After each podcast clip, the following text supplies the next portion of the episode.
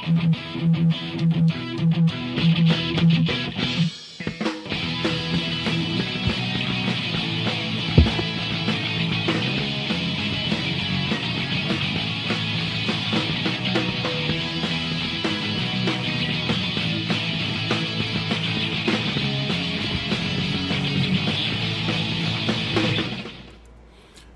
Hello, beautiful people. This is Fight Club Hubs. Welcome to another wonderful episode of GVN Live. And holy crap, the lighting is really messed up on my camera. Anyway, I am joined by Emily, Keith, and Mark, and we are going to be talking about E3, and it is off to a really good start, in my personal opinion. So, uh, while I fix my camera here, how about we uh, see what everybody's been up to lately? Let's start with you, Emily. You need to unmute yourself, dear. Okay, I'm unmuted now. Okay. you see, this is why I don't mute it and I just stay quiet when you do that. Um, you said that right when I was about to take a bite out of my Chipotle burrito bowl, so I'm a little irritated to you, but I forgive you. What have I been up to? I have been playing so many video games this month because honestly, since May into June, there have been so many different games coming out. So I have been good. I have been playing Injustice. I have been playing Tekken 7. I have been playing Zelda, which came out obviously a while ago, but I'm still playing it. I have been playing uh, uh, Street Fighter 2, well, Ultra Street Fighter 2 on the Switch, and Mario Kart, and a bunch of different mobile games on my phone. And ARMS comes out this Friday, so I'll be playing that. And I played the Marvel vs. Capcom Infinite demo when I got home from work. And Crash comes out at the end of this month. And that's about how I'm doing. Okay, let's let's let's change this up a little bit. what haven't you played? Yeah. but What no, uh, so what do you think what of the happened- online for Ultra Street Fighter 2 by the way cuz I'm really not liking the online. it is crap. It is utter crap. It's it's it's not that good. So I'm I, lucky if I can get a 3-bar connection with somebody. honestly, I went on it once, and then I'm like, yeah, okay, I'll just play offline. So, you know, it's not it's not that good. And but, I'm connected. I mean, I, bought the LAN adapter too, so But you know what? But the game is still fun in general. It's a lot Oh, of fun. absolutely. It's a lot of fun offline. So I mean, it's just, you know, it'd be nice if it was cool online. But I just know. like how you could actually pop the controllers off of the actual side, and it's all like, "Let's have a battle." I, if anything, I brought it to work, and it was awesome. you were having. Were you like sure you getting your like coworkers? Absolutely, I was kicking some butt, and then I got then I got my butt kicked, and then it all ended from there. But I, I came up with a new rule. It's all like, if we have any grievances, everybody plays Street Fighter now. Actually, it's really funny that you say that because Rob, you asked me what I wasn't playing. I haven't been playing Street Fighter Five. Sh- I don't wow, that's actually kind of shocking. Um, so moving on, Mark, what have you been up to lately, buddy? Um, packing, getting ready for a work trip that I have to take to Canada. Uh, but Hey, outside of that, I have been just mostly just playing Final Fantasy XIV in preparation for the release of Stormblood at the well, technically the early access comes out at the end of this week, but basically for all intents and purposes, it comes out next week. And uh, I took some time to play the demo for uh, Marvel vs. Capcom Infinite. That's pretty much about it at this point. Okay. And how about you, Keith? What you been up to? Oh, and Tekken 7. Oh. well, How's pretty Tekken 7? much. Sorry. Um, I mean, it's basically Tekken. I hate the story mode with a fucking passion. I really wish that they had stuck to incorporating the goofy beat 'em up mode that they had had in Tekken Did 6 you just say that you hated the story mode in Tekken Seven? it's bad. What do you fucking want? What? Okay, I. Okay, all right. You know what? Can we talk about fucking disagree. super armor for a second? I super armor is bullshit. disagree With you. I, Bobby and Daddy are fighting again. You are literally the only person. You are literally the only person that I have met who thinks that that story mode's any good. I'm sorry. What? Are you It's o- kidding me? No, it's o- it's okay to be wrong. Everybody's wrong sometimes. I understand that, but you are the only person I have met that thinks that story mode is any good. If you're, talking the about the person I know story, who thinks that story mode sucks. Um, everybody I've talked to on Twitter thinks that that thing sucks. I don't know what to tell you. Well, then I don't know who you're talking That's to on internet. Twitter, but And you know the internet's always right. I mean, honestly. Well, this is this is my thing. If we're talking about the narrative, the narrative is fine. If you're talking about the mechanics, th- it is not a good You teaching a mechanism. It requires you to do entirely too much within the confines of its structures that are just not very good. And super armor is dick. Um, you need to give me a second because I wasn't lying about eating my burrito bowl. Um, so honestly, Chipotle. yeah, I know, right? Hey, got to make your money where you can, people. All Ching ching. All right, all right, Mark. So here's the deal. You're sitting here and you're telling me that you have a problem with the mechanics in Tekken 7, right? No, I have a problem with the mechanics of the story mode specifically of Tekken 7. Okay, I why? want that to be clear. Because it basically, for all intents and purposes, I don't like the way it's set up. As a teaching mechanism, it is bad, and other fighting games do a better job of either. Other fighting games in general do a better job of structuring their story modes in a way that they are functionally viable. Okay, either so are you referring to the fact mode- that you can push a button and it does moves for you? No, I'm record- I'm referring to the fact that even when they put in the option to push a button and it does things for you, the computer cheats like nuts and still makes you repeat battles multiple fucking times in some cases because that doesn't actually teach you anything. It doesn't Honestly, teach you anything functionally useful. So if you can try a combo and the computer will just sidestep it and beat the dick out of you. I mean, I don't know. Uh, I I- haven't played Moving it yet, on. so I, I feel like I can't even contribute. But to this, honestly, but- I didn't have. The only time I had a problem with what you are referring to was the final boss, and honestly, he was just ridiculous. Okay. Which That- that- I don't. that part of the story mode. don't- Yeah, I know that, but I I'm saying you're saying as a whole. I'm saying the only time I saw that happen was with the final boss in Tekken Seven, and that I will admit got really frustrating and took a really long time because it was almost near impossible to beat him. So on some sort of level, I understand where you're coming from, but to say that the whole entire story mode completely sucked over some issues with some mechanics teaching wise, I, mean, honestly, I haven't even heard that from anybody. You're the first person that I've honestly heard that from. I mean, Here's a I have a serious I have a serious question for you. okay, And I- sure. I mean this as an honest as an honest assessment of where I'm coming from versus where you're coming from. okay. Do you play Tekken competitively? Um, I does the lighting look really weird in here, or is it just me? Like, I suddenly feel like I'm like Eliza from Tekken Seven and really pale on this webcam. But okay, um, I have played it competitively before, and I plan on competing it in again. So yes, I do not. I am nowhere near at the level where I can play competitively.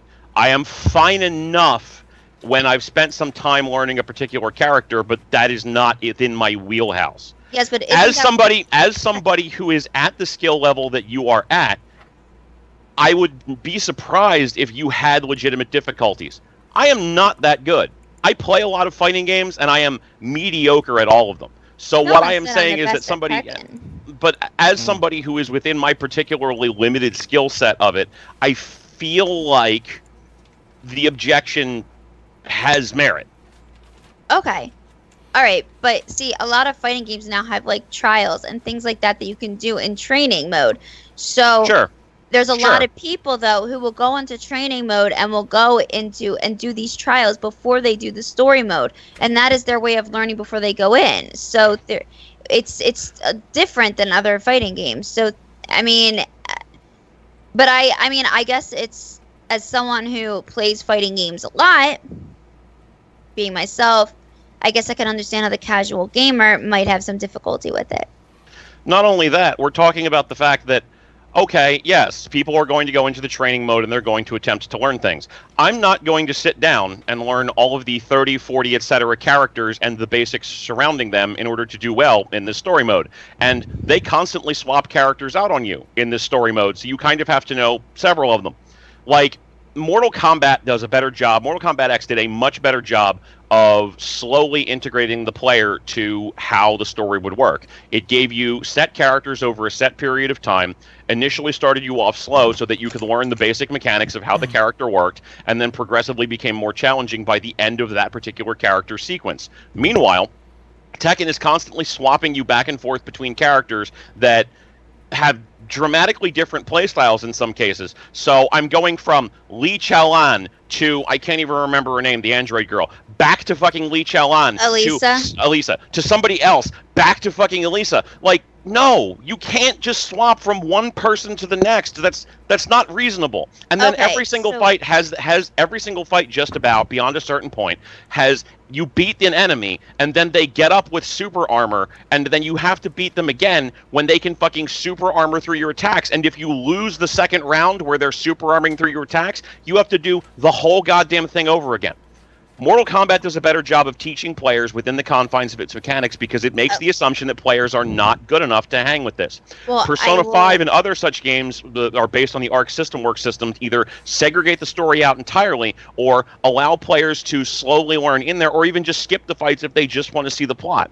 Like this is this is the story mode that was designed by people who assume that everybody is the hardcore and the diehards that are part of the FGC, which I don't understand how Bandai Namco would think that that's a thing. Like Tekken is one of the more popular franchises out there amongst like casual players. Okay, so first things first, I agree with you that Inju- that Injustice Two has a better story mode. Actually, I one could argue that NetherRealm, in general, they know how to do story modes. That that that's it. Their stories are always fantastic. I've been I don't think I've really ever had a story mode from a NetherRealm game that I haven't enjoyed.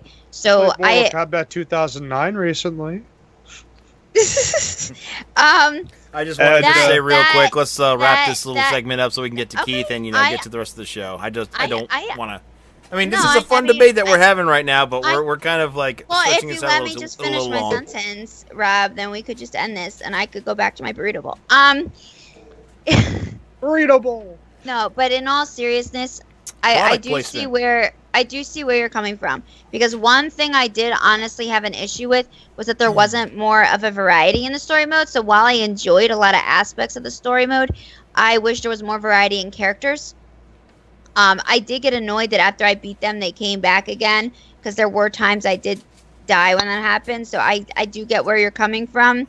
And I will say that I wish there was more variety. And you don't even unlock the little, you know, you don't even find out what's going on or unlock what's going on with the other characters until you complete the story mode. And I wasn't sure how I really liked that because I actually really liked the way they did it in Tekken 6 and um, in Tekken Tag. So in that regard, so yes, on some sort of level, I understand where you're coming from with some of the stuff that you brought up. I guess I just enjoyed it a little bit better, and I didn't think that it completely sucked, regardless of its flaws.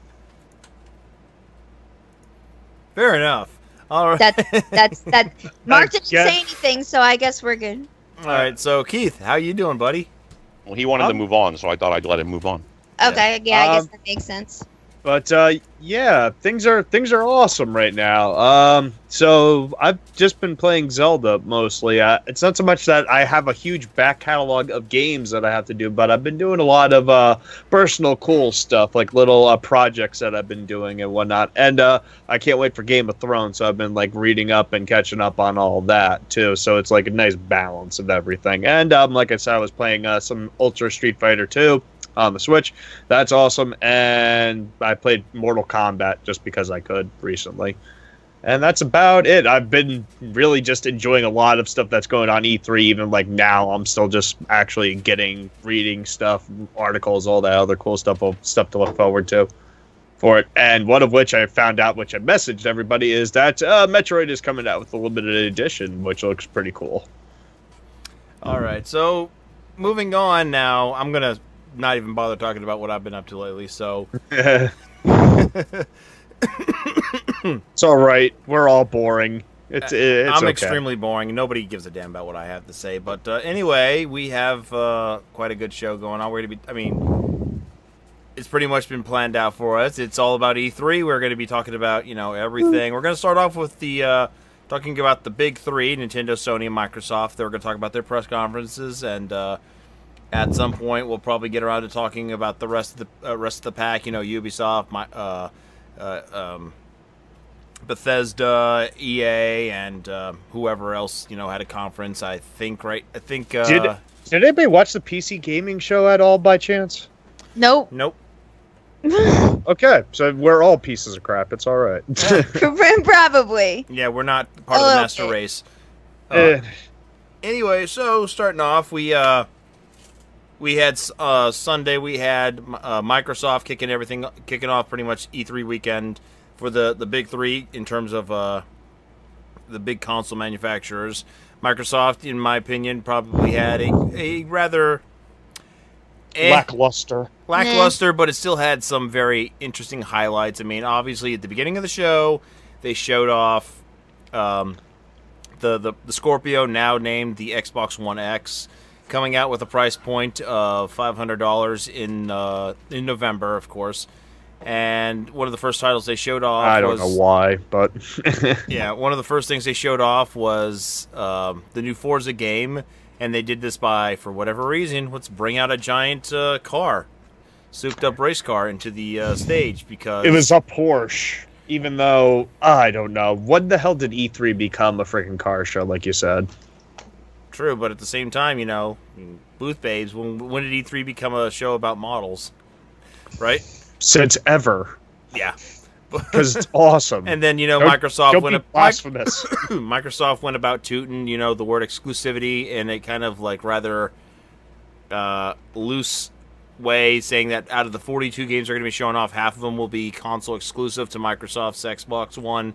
Which, if you look at it, maybe half of those exclusives are more or less timed exclusives, or they're going to be available on PC. But as I was having an argument with a friend of mine, you know, when it comes to uh, exclusive co- titles, the uh, the the consoles don't generally factor in you know the PC as a platform. So like I guess if it's if Ori it comes out on the Xbox One, it's considered console exclusive as opposed to its PC release, which is probably going to happen. Uh, I'll start around. I'll, let's go around the table. We'll start off with Hugh Keith. Tell us your highlights, your low points, and uh, your meh. Well, with Xbox, pretty much is that I I honestly thought it was all meh. Uh, I'm really not too. I I could see where the appeal is with the new system, but I honestly don't think it is worth it. Uh, one thing that did take me by surprise, I did really like, but it's going to come out to my Xbox, so it doesn't really matter. Is the uh, Xbox uh, backwards compatibility, which is pretty freaking cool, if you ask me. Um, then I did like uh, probably the only high point that I really liked about it was Cuphead. Uh, just because I thought that Cuphead is pretty freaking awesome, but I was ready for Cuphead two years ago. So that was really about it as far as with Microsoft is concerned. Hello? Mhm. Oh, okay. Like She makes some literally, she makes some interesting points there.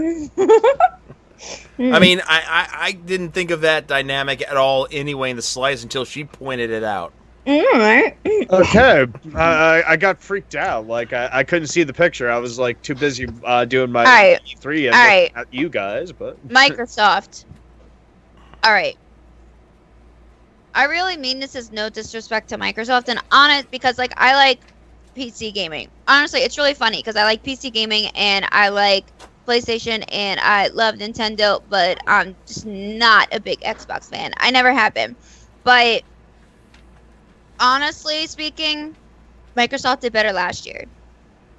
I mean, honestly, I guess I could argue that all of them really did better last year, except for Nintendo. But we can talk more about that later.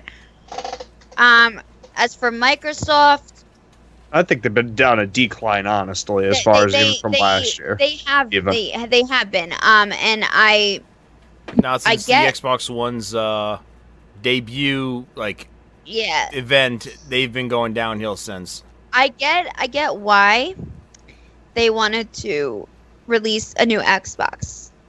Um, first of all, the name is not super creative. Xbox One X.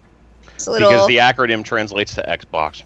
I I know um, it does, but it's it doesn't. It's like it's kind of. I don't know. It's just, I no, guess it's it's. I. it's I guess I just think it's really corny and stupid, but so you does know. that mean the that's Xbox One me. S is called Xbox? Okay, that was stupid. Yes. I have no. What are you freaking talking Hubs. about? Okay. He Mark just said the Yeah, acronym of. Xbox One X was Xbox, and I just said the Xbox One S or Slim is that called the Xbox? Okay. Anyway, like Yeah, yeah. Like I was saying, I wasn't super impressed. I mean, so I didn't watch the whole thing for Microsoft, but I did look at like read several articles and I looked at a breakdown of everything that they did discuss. I watched a little bit, I watched a couple videos and there really didn't like seem to be There's no showmanship. a lot. Yeah, and what would have what they should have done was they should have focused more on their exclusive games and why their Xbox exclusive games were why you should get them. But they didn't really do that. Um, I'm not really sure why they didn't, but even the games that they did choose, a lot of them just seemed kind of meh. Like I would love to see Microsoft come out with an Xbox One game that is so phenomenal and interesting that I want to buy an Xbox. And the only game that's come close to that is Killer Instinct for me. Why haven't I tried I tried yet? I because I tried to win an Xbox. I can't tell you how many ways I tried to internet win an Xbox. I didn't want to pay the money for it, so I just wanted to try to get one for free. And eventually I gave up, and around the time I gave up on trying to win an Xbox is around the time that they announced Killer Instinct was coming to PC, and I've been saving up for a PC because KI doesn't work on my laptop because it's too big. So that's why I didn't get an Xbox for Killer Instinct mm-hmm. because eventually I will have it for my PC. But honestly, that that's just kind of how I feel about Microsoft. I mean, I just I I don't normally tune in, but occasionally I will tune in, and this just seemed kind of blah to me. I feel like they missed on an opportunity to try to go in a upward direction instead of a static direction. All right. No, they uh, went with the sellout direction, if you ask me. Well, the thing is, they're so focused on backwards compatibility, and as much fun as that is, that's what they did last year. Their focus has always been on backwards compatibility. They need to focus more on other games that are going to interest other players and make them want to go back to Xbox. For PS4, I can't tell you how many games I have pre-ordered right now for PS4 and the Nintendo Switch, and now after today, I've just added more onto the PS4 and Nintendo Switch. But I look at Microsoft and I think, yeah, there's not one game that they showed during E3 that makes me want to get an Xbox. yeah, that's what I'm saying. Is there was no allure to it, and there's no really good games that they were showing off that you can say that, oh, I want to buy an Xbox for this in particular. Like I said, I would love for them to do it, but that's that's that's me. I just feel like I said they missed an opportunity. How about you, Mark? What did you think? I appreciated that they spent their time focused in exclusively on games, on game content. That was a big deal. Where, like, in previous years, they've tried to refocus and talk about other stuff, and it needs to be about the games. It needs to be about the game content. It needs to be about the stuff that we can buy and play on our video game consoles. Mm-hmm. I also appreciate that they had some announcements that were interesting for some people as like exclusivity or semi-exclusivity goes. Uh, Crackdown 3, obviously, an exclusive release. Black Desert Online, which I don't play that, but I've heard stuff about it. Being console exclusive for them is neat. Uh, another Forza, which is fine. Cuphead has a release date the fact that they're going to have a version of Minecraft that allows Xbox One and Nintendo Switch players to play together has a has really neat undertones to it that could potentially allow for Switch and Xbox One compatibility in other games at some point down the road. You know, PlayerUnknown's Battlegrounds is coming, et cetera etc., etc., etc. There's there's stuff that they announced that's interesting. The biggest problems I had with the Microsoft conference is that a lot of the stuff that they announced is stuff that I can play elsewhere. So it like it didn't help them from an exclusivity perspective. I.e., like the most interesting game they announced there was Metro Exodus, which I love the Metro franchise, but it, it like this is not going to be an Xbox One exclusive release, so I'm not, you know, I'm not sold on that as an Xbox thing. Uh, Anthem, And- which you know, I'm I'm interested in. Like they they push forward on the Xbox thing. Okay, but that's not exclusive. You know, like it, it's Sony had more exclusives, Nintendo had more exclusives, Microsoft had a small handful of exclusives. The other major problem I have is basically everything they announced is pretty much going to be exclusive in the sense that it's going to be Xbox One and Windows. Mm-hmm. And of Like, that- does look cool as well. I mean, sure, but it, it's. I wish that like Microsoft is going in the direction of we don't care where you exclusively play this game, so long as you're exclusively playing this game on one of our platforms. And it's, I feel like you're undermining the console marketplace. Like I get the impression Yep. that maybe Microsoft doesn't really have any intention of going in anywhere with this if Xbox, if Xbox s- One X doesn't get over. Well, see, and that's part of the problem. So what ha- started happening was they didn't really have a lot of Xbox One exclusive games, and Xbox One wasn't selling as well because pretty much, if you want to talk about the whole console war thing, PlayStation 4 won. That being said, the games that did come out for Xbox One typically come out for PC as well and people weren't getting it for the Xbox One, they were getting it for the PC. So now it's like, you know, I don't really know if they want the Xbox One to even continue or if they are just focused now on, you know, whatever you want. If you want to play it on PC, sure. they're- as long as as long as we keep making money, so if you do it on PC, who cares? No, it's just that it gives you cross-platform compatibility is what their main goal and thing is. Is that if you have an here's the Xbox, thing, there are people that don't have PCs, but they're hardcore Xbox fans. And whether or not I'm a hardcore Xbox fan does not change the fact that I actually know people who don't like PlayStation or Nintendo. They are diehard Xbox fans who are actually upset with what Microsoft has been doing with the Xbox franchise. So what about them and all this? Yeah, but here's also the other. Well, it's not so much I'm looking at it from their pers- not even from that perspective of it. Is that again? Is that they actually had games that they were showing, but they were like 10 second little blurbs. It was just like there was no actual fixation on any Yeah. one thing in particular for it. But their marketing thing that they're going for is they want you to have an Xbox, but it just so happens if you have a PC, because to play some of these games, you need a little bit more of a higher end PC. Now, realistically, everybody has a computer, whether or not it's a piece of crap or not, or if it's just very low end or whatever maintains your budget, stuff like that. They're like, you can also play it on your PC if you happen to have a good enough machine for this. Is their way to do it? But mostly is that uh, uh, Microsoft isn't going to talk too much about PC stuff on during their show, is because there was the actual PC gaming show in itself for it, so they can't really take away something from that. Plus, also you have Steam stuff like that, yada yada yada.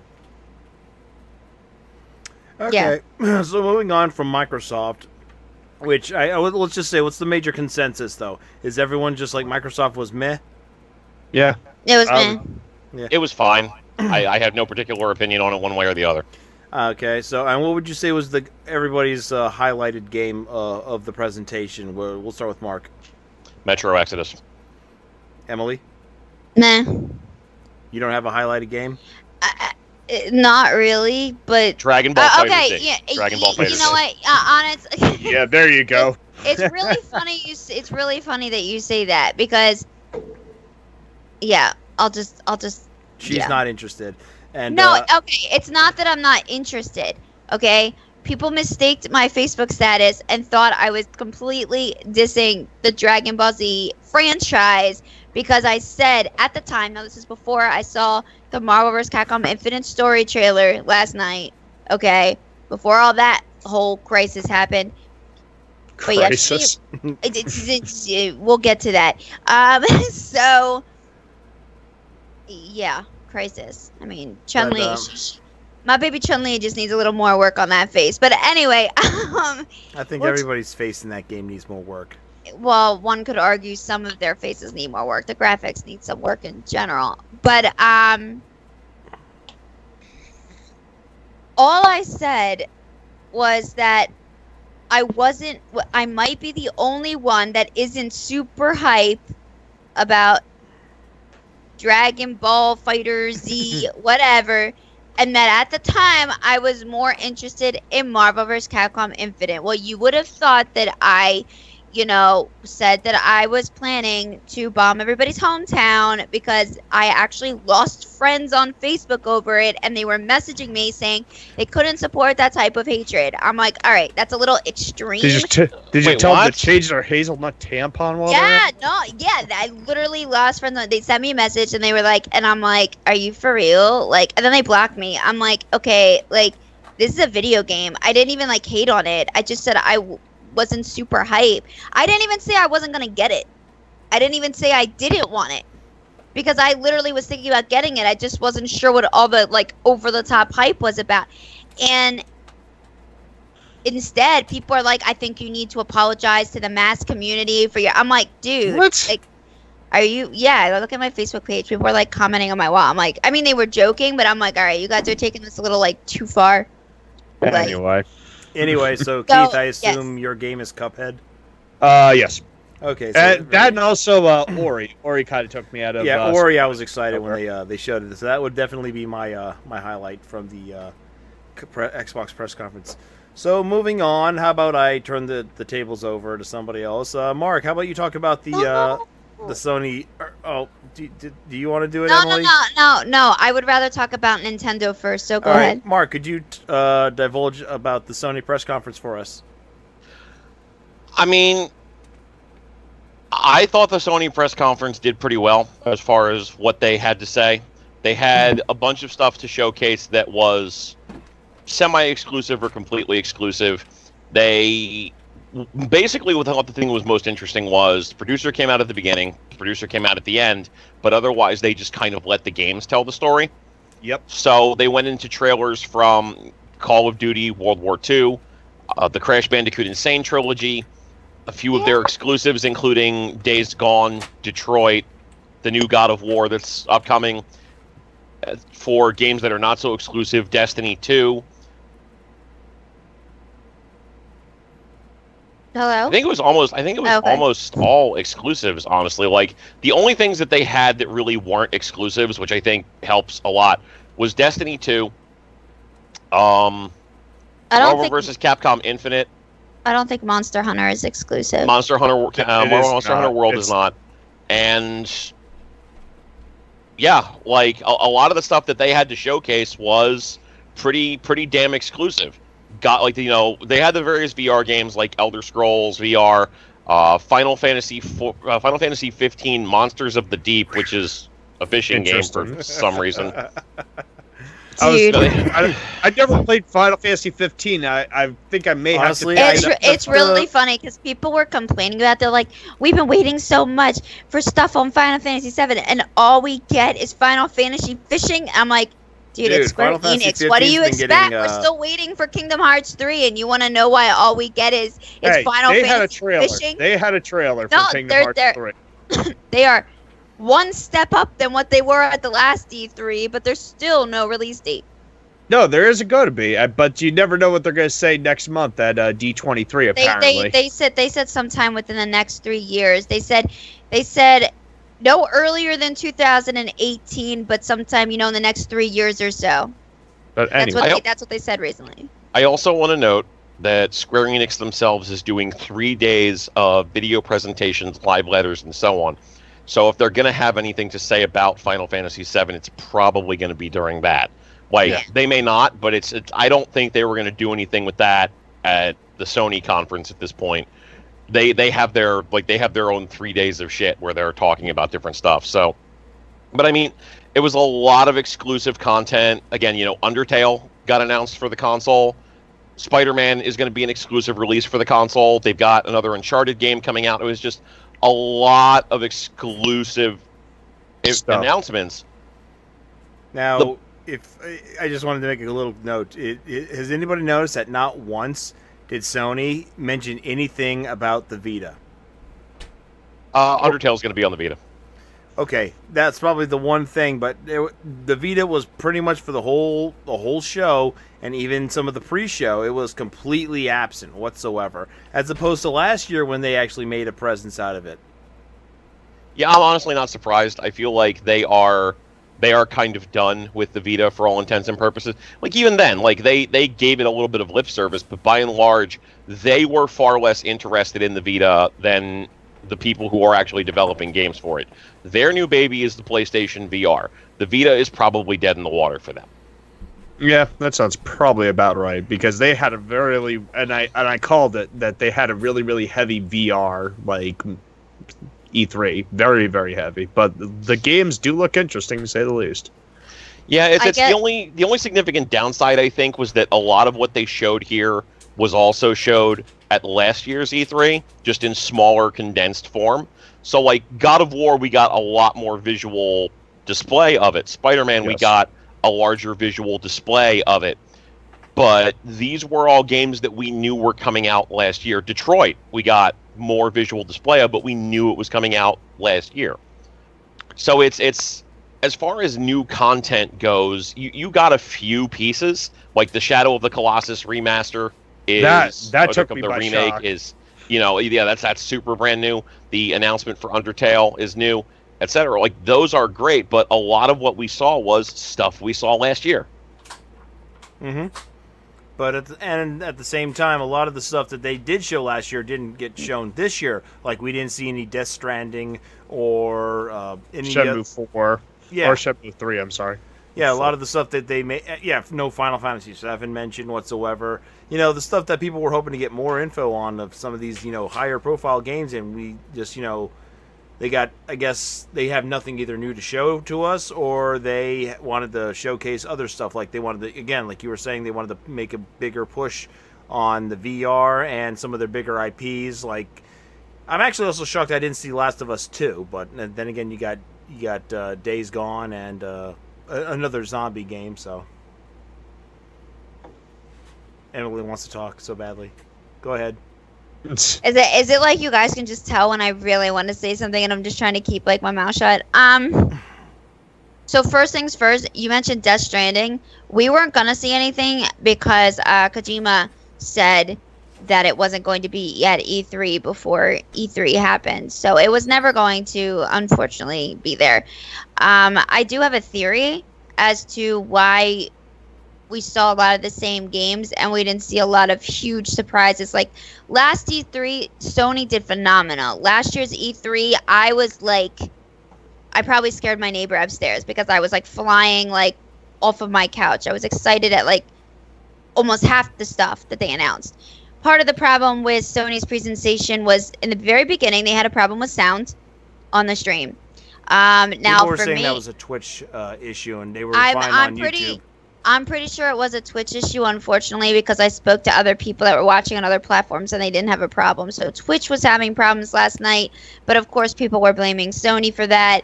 There was a lot of lag, but there wasn't actual lag on other streams, so there was that. Um, but I think part of the problem is last year's E3. Um, sometimes when these game developers have such a great E3 presentation and then they have to do it the next time. The problem is half of those games also are coming out or have come out. Like for example, yeah, they could show some of the Crash Bandicoot, but it's coming out in a couple weeks, so they want to make sure that they show us more before the game comes out in a couple weeks. Actually, it's like what two weeks.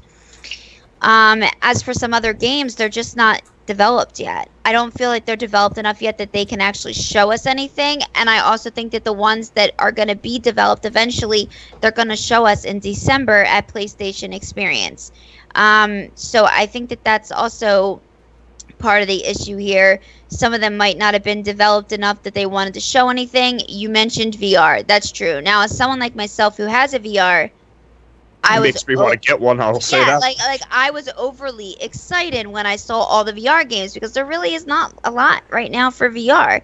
So seeing that there's a lot of VR games coming out, that obviously makes me happy. But I can see why people who don't have VR are like, okay, so what about us? Hmm. Um, in general, I thought Sony's presentation was decent. It wasn't as hype as last year, but it wasn't horrible. Um, I'm still really hype for a lot of the games. I'm super hyped for Monster Hunter, and I'm overly hyped for God of War because I just love the God of War series. So naturally, I'm excited for that. If I had to pick any game I'm the most excited for that they showed, it's God of War. And yes, I am saying God of War over Marvel vs. Capcom Infinite, which That took me by surprise, and it was right. awesome. So here's what I'm gonna say about that. So out of all the games that they showed in the Sony presentation, that was probably the most disappointing trailer. Um, and the reason for that is one, we've been waiting for a really long time for more gameplay. I mean, the game was supposed to come out this year. We would expect to see more. Now, that being said, there has been more gameplay shown. In fact, right now as we speak, or at least as of you know, 8:30 our time, they were doing exclusive Marvel's Capcom Infinite live streams and gameplay stuff and they've been doing it all day. So, in their defense, they obviously have plans to show more. The problem is the trailer wasn't exciting. Um, a lot of people had problems with Chun-Li's face. There wasn't a lot to it. It was very short. It just didn't give you a lot. Um, so I feel like they could have done a little bit better with that. They called it a story trailer. I think they should have maybe done like a little bit of a longer like trailer that included some gameplay and extra stuff in it, not necessarily just story trailer, which leads me to the fact that at the very end there was at least one exciting thing about that. They did release a story mode demo. So while the trailer was a little meh, the I thought it was funny, and I I enjoyed the, trailer. I mean, I'd like to see Rocket Raccoon with Ebony and it Ivory. wasn't it wasn't a horrible trailer. It's just there hasn't been a lot that's come out on it, the game in general, Very since true. they announced it. And that's part of the problem. People were waiting for more and they, they just didn't give a lot. Now now that they've been doing breakdown videos and like it's open to the public and a lot of pro players are there playing the game, there's been a lot com- more coming out about the game online. Also the demo helps. Um, so I did play the demo when I got home from work today, and I will say that the story mode it's kind of a nah. It's really Oh, is it? it, it's not yeah it was kind of corny. I, I mean i really wasn't like that super into it. I see what they're trying to do because like they're trying to make it like the you know the movies but I, I really didn't care much. I was more interested in how the game actually played. Um, the problem is what they don't tell you is they got like auto combos on it and you have to turn that off in the um in the control settings when you first play the demo. FYI, for those that plan on playing the demo, if you haven't yet, there is a way that you can turn off the auto settings. Otherwise, you could just push X a bu- uh, square a bunch of times, and they do these full blown combos. So if you want to actually learn, y- yeah, but you can shut it off so that you actually have to do do the combos. You can shut it off. It's just like that's obviously going to be banned at tournaments, the auto combo. At least I would imagine it should be banned, but you know, what do I know? Um, I mean, I probably know more than the average person about the fighting game community, but I'm just saying. Um, so that being said, without the auto, they definitely changed some moves around, but it actually was exciting for me to play. I liked it. I I like the fact that they switched some stuff around, but it still feels like a Marvel game to me. Um, but the graphics need some work. I know that some people could argue. I'm not saying the graphics are bad. They just need some work. Um, this is the first time they're doing 3D graphics like this for Marvel, so they just need to hone in on it a little bit. But according to a pro player in the FGC, a Filipino champ, he said he spoke to Ono at E3 and that they are planning on looking into fixing the animation issues that people are complaining about. So there are people that don't think the game will be fixed in three months, but I do know there's a lot of people that were upset and bashing it who are now changing their mind once they see more and play the demo and can get at least a little bit of a feel for the game. So we'll see. But last night it was like part of my well, you know what? I'm not gonna say part of my mind. It was like a shit show um, on my Facebook and on my Twitter about Marvel and like memes about Chun Li and comparing the game to Dragon Ball FighterZ, and I'm like, really? So Can we can we take a moment to talk about the Dragon Ball FighterZ thing? Go right ahead. Sure. So here's here's my thing with that. A lot of people I've seen have been posting the meme uh, about how Dragon Ball FighterZ is like a better option compared to Marvel uh, versus Capcom Infinite, and this was before we actually saw stuff about Marvel versus Capcom Infinite in depth. This was That- like that is right after the Microsoft conference. The, the the fucking Drake thing was all over my goddamn Twitter feed for hours. hence, hence why I made the status I did yesterday morning. Like, come on, you guys. Like, it's not. It just wasn't that exciting of a trailer to me. But that's not the point. Go ahead, Mark. Can we just take a moment to acknowledge that Arc System Works has made three fucking Dragon Ball games and none of them were any good? Thank you. Can we take a Thank moment you. to acknowledge that they have made, off the top of my head, two additional licensed fight no, four additional licensed fighting games and only two of those were any good? Look, Like, here's the thing. I'm- I love the Guilty Gear engine that they're using right now. Did anybody here play Fist of the North Star? No, I did not. I nope. did. It wasn't very fucking good. You're talking about anybody the, here uh, plays Hokuto the- no the- Ken arcade game? The fighting game that they made specifically. That game yes. is broken godliness, sir, and I will not let you bash the shit out of that game. That game, That game is put aesthetically hair on pleasing. Emily's chest. Well, only if she likes games where one character is dramatically better than all of the others. Sure. I don't know why she would like that, but I you don't. know, Hokuto no Ken because is a fucking most great game. reasonable people, it's it's aesthetically pleasing, but it is broken and it is bad. Did you play Sengoku Basara Double X? I'm afraid Nope. not. I did. It wasn't very good. Look, They- I have nothing against uh the games that they make, but like like I like Guilty Gear. I own Guilty Gear games. I own the most recent Guilty Gear. I I love BlazBlue. I love anime fighting games, and I have some of the games that they've made. I'm not gonna sit here and say that they haven't made a good game before. They have, but my boyfriend wanted to get this Dragon Ball Z fighting game so bad, and I was like, "Don't do it, don't get it." And he's like, "No, I'm gonna get it." And and I, it was one of the older ones. I forget which one. It's like somewhere over there in my cabinet because he played it once. He tried to get me to play it with him. I'm like, "I am not playing this," and he goes, "Come on." I'm like, "All right, fine." I hated it. I thought it was horrible. I only played. I, I played about as much as I could before. I'm like, "All right, you're on your own." Do you know how many times we played it since that one time?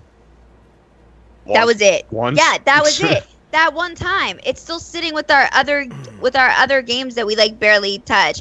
And I was like, you might as well sell it. So I'm gonna sell it. I'm not gonna sell it. What if I want to play it someday? I'm like, when? It's been like two or three years and you haven't touched it since that one time. It's just not so like when I see that they're making a new game and this is the part that bothers me about it. People are like, oh, it's like Marvel. What? All right. Wow.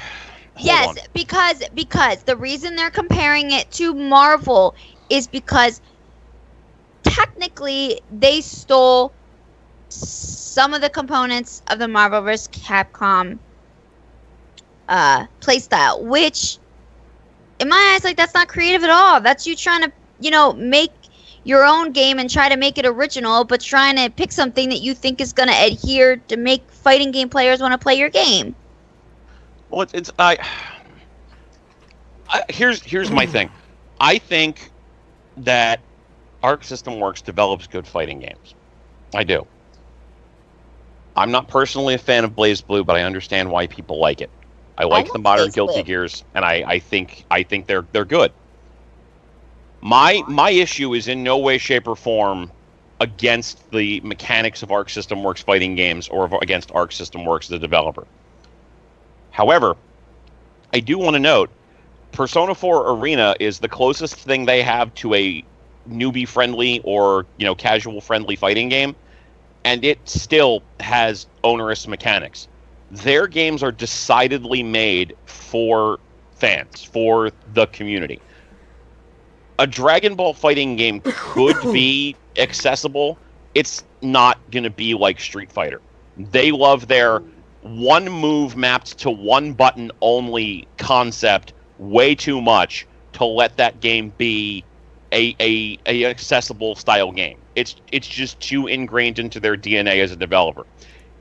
I'm, I can't have faith in them that they're going to make it good, even if I like the modern Guilty Gears and Persona 4 Arena, because I've seen too much evidence to the contrary. But even if it's good, it's not going to be like Marvel versus Capcom. It No. has the it has the high jumping elements and it has you know the fr- the frenetic play style to a certain extent, but that's that's not what they do. That is absolutely not what they do. It's gonna be Guilty Gear with Dragon Ball Z characters in it, and as much as I'm happy that Guilty Gear is a thing that exists for the people who love it, and as much as I think that you know the modern Guilty Gear is good, Arc System Works is not the company moving multiple millions of copies of their games. They're just not. Because those are designed for tournament level play first. Casual players are going to hit a fucking wall playing those games. And it's if they if they ease it back, great, you know, good for them, but either you're going to be in a position where this is going to be something for the Arc System Works fans, which means that it's it's going to have a certain impassable wall for the casual player, or it's going to be a game that's going to appeal to the casual market coming in from Dragon Ball, and it's going to piss off everybody who loves Arc System Works fighting games. Like you, you, you can't have it both ways there. But see, that's that's my point. The the way that they were talking online, and I know because I saw some of your tweets, Mark. I know this is really irritating you. The way that they were talking about this game, like especially yesterday morning, like all morning and all day yesterday, was that this was the best fighting game that has ever come around in the whole world, and that everybody was going to play it, and it was better than Marvel, and that they were oh my god everybody's like capcom is done. They were like bashing capcom. They were claiming that Dragon Ball they- Z game. that- yes yes they were over the top. Like they were like nobody i'm not no longer getting marvel vs. Capcom infinite. I'm only getting dragon ball z. Capcom is running and they're like they're like shaking in their boots. I'm like i don't think they're shaking in their boots. I think they're doing like i mean they might have lost some money on street fighter 5 but i think they're you know still doing okay. Like the comments i was seeing was just really over top and ridiculous and there's no way like look, I want the game to be successful.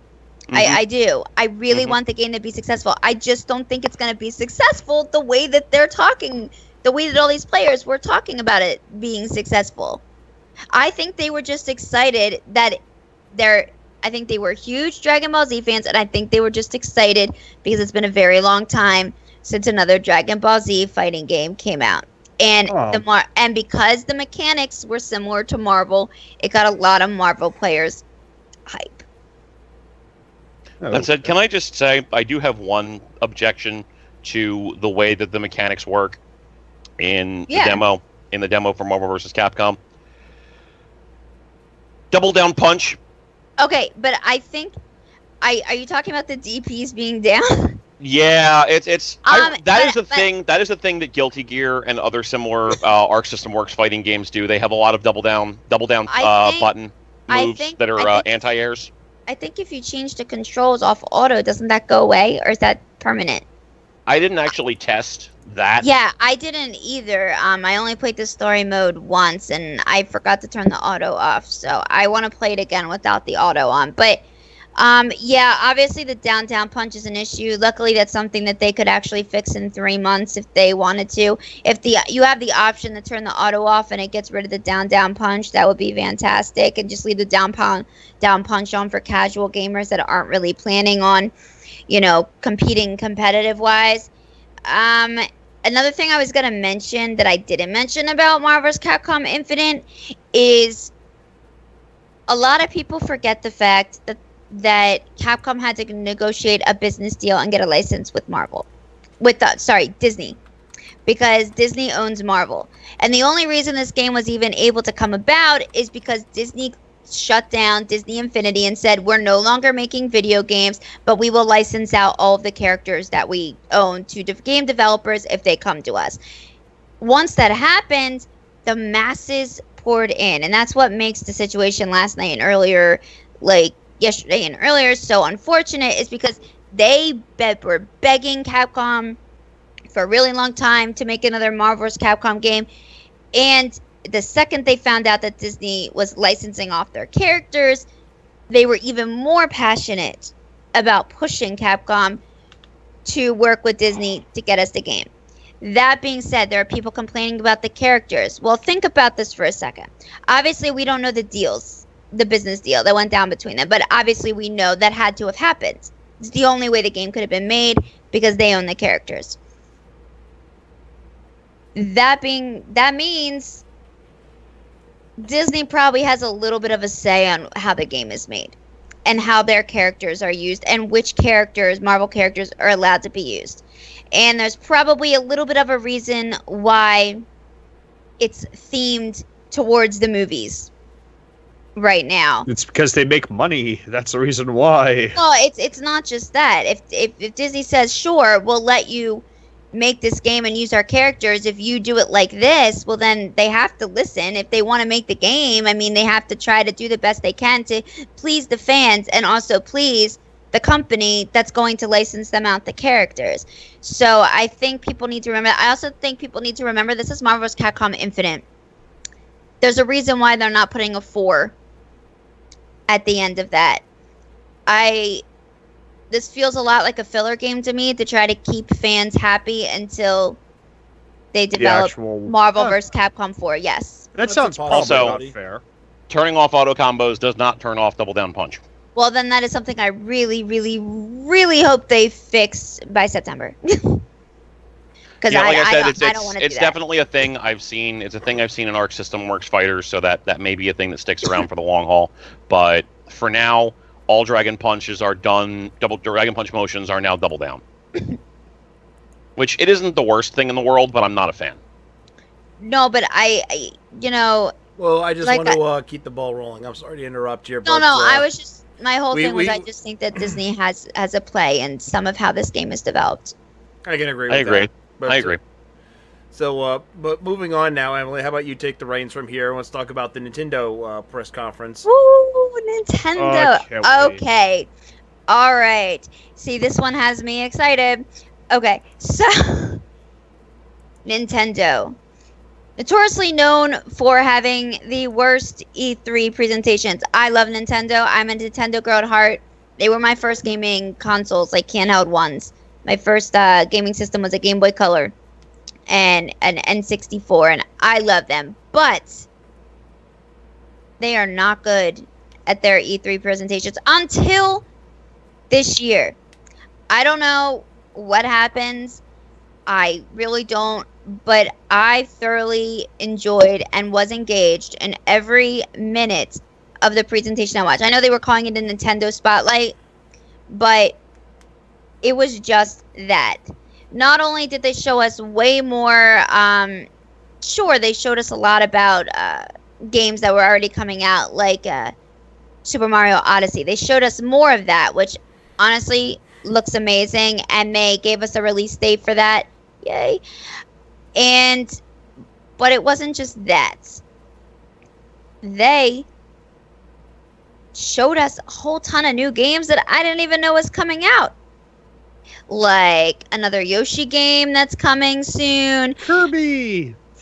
and the game that everybody's talking. Oh, Kirby. See, I I didn't get to that Everybody one forgets yet. about the pig guy. It's because he's pig. No, I I'm got it. excited. I'm excited about Kirby. Um, That's racist. more, more, more Xenoblade Chronicles. You got a. I think that's like a crossover. Xenoblade uh, Warriors, and of course, Metroid Four, which of course everybody was overly hype about. In fact, I saw people posting online that Nintendo won just for that game, let alone later on after that they a game that, that was nothing more than just a title. I was card. about to say it was just a title. I would go it, do, that. it, do, it doesn't really matter though. People, I mean, do you realize how long people have been waiting for a new Metroid game?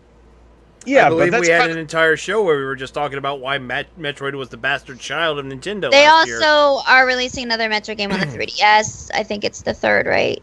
second. No, it's the second. Sorry, I was I was in like a doctor appointment when they did that, so people were just messaging me about it. But all in all, they also announced that um, they they showed us a little more into Pokkén Tournament being on the Switch, but they also announced that Pokemon. Yes, they are developing a game on the Switch for Pokemon, and Yep. I have being someone who has played every single gen of Pokemon since the very first one. Yes, I am one of those people. I'm overly excited about the fact that I can play Pokemon on a console. Um, I'm really excited to see where they go with that. So honestly, it was continuous games. Not only did they show us more on games that we already knew were coming out, but they showed us a lot of new new games that are coming out and they looked really good. I don't honestly think I saw one game that they showcased during that spotlight that I thought, "Wow, that looks terrible." There were a few that I'm like, I probably won't play that, but for the most part, I You actually forgot about felt- the Zelda DLC. I, di- I did not forget about the Zelda DLC. Sure, I'm you still, did. I'm still talking, Keith.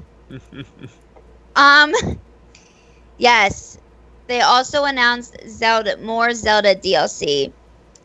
Honestly, I just want the masks. I want some of those masks. They were awesome. They also announced the ami- amiibos, didn't they, for Zelda? Yeah, all the uh, all the amiibos. cha- all all the champions. champions. like I think uh, Zora is one of them. Yes, Mipha. Uh, Mipha, the uh, the Zora. Yep. and there's a few others in there as well. I don't remember other names off the top of my head right now. Honestly, you should have seen me trying to because I was watching it in a car, then I had to pause it, then I was watching it in a doctor's office in a waiting room, and then I was like, then they were like, weigh me, and then I was watching it again trying to finish it. So I was really like all over the place trying to finish it. Um, but all in all, out of all the presentations I've watched, that one had me the most excited, and I have to hand it down to Nintendo. They were really they really pulled off something. Now for the next 2 days, today and tomorrow, they will be live streaming and announcing more stuff throughout the next 2 days, like a whole bunch of different gameplay and stuff like that. So I really like the approach that they took this year. They didn't try to wow or over the top. They just They showed the games, which is what Exact- E3 is. exactly, Ex- exactly. They showed the game. They had some few, a few like funny, enjoyable elements in there when like he's like, "Oh, where did this sword come from?" You know about Zelda when he the sword magically popped Yeah. out. Like they had some funny moments that I you know laughed about, even though I thought it was kind of corny, but. I was really impressed, and honestly, it's the first time I actually thought to myself, I think Nintendo won this. I wouldn't go that far. I mean, trust See, me. I'm, I, I, I'm, I, I well, just here's the don't- thing: is that I'm a Zelda fanboy. I'm a freaking Nintendo fanatic. I have the tattoos to prove this one, and I will show them. So help me God. So, So if I had like, to grade the but I- Nintendo presentation, I graded an A. I just think it was on point, especially oh, compared to the. definitely. I I'm- think I, compared to their past ones. I mean, do I need to remind everybody about last year's E3 Nintendo presentation? Eh, it was all right last year, but they had a lot of stuff for the Legend of Zelda, and they were talking about. But even though this is what Nintendo's strategy is, is that they're not really going for the whole shebang at E3, which is what everybody is doing. Everybody blows their load at E3, and but then that's but that's what they did. Even if they did pre-record, really, because even if they did pre-record it, they had really. they had hype moments. They they had good moments to it. Like again, Metroid Four that took me by surprise. I had no idea this was coming out. Same thing with their Nintendo with other different elements that they're adding into it. But the thing is that Nintendo does it every quarter now with their Nintendo Directs, and that's really what that's doing. So what they were kind of going for this E3 was they're showing off the games that they've been showing off throughout the different quarters for it. So when you have Pokkén Tournament that's actually there, you have Arms that's there so that they could have like the actual stuff. Their strategy that they're doing is quite amazing if you actually ask me. So that's what I'm saying. It's good, but I would not go as far as this was a showstopper for them. They've had better E3s as far as that's concerned, but they definitely went a very smart strategic way especially with the switch being so portable being so new they're actually coming out with a lot of multiplayer games for on the go such as Pokemon Tournament such as Super Street Fighter 2 stuff like that for it so that's where I'm kind of like don't get me wrong they did awesome I loved it but again I don't think it was the they won the show honestly. You know what I you know what it is? It's that there's a lot of new games coming out on there that I really want. And I was really hype and excited for it. And Sony with their presentation, sure there was a couple in there like Spider-Man looked really cool, I'm not to lie.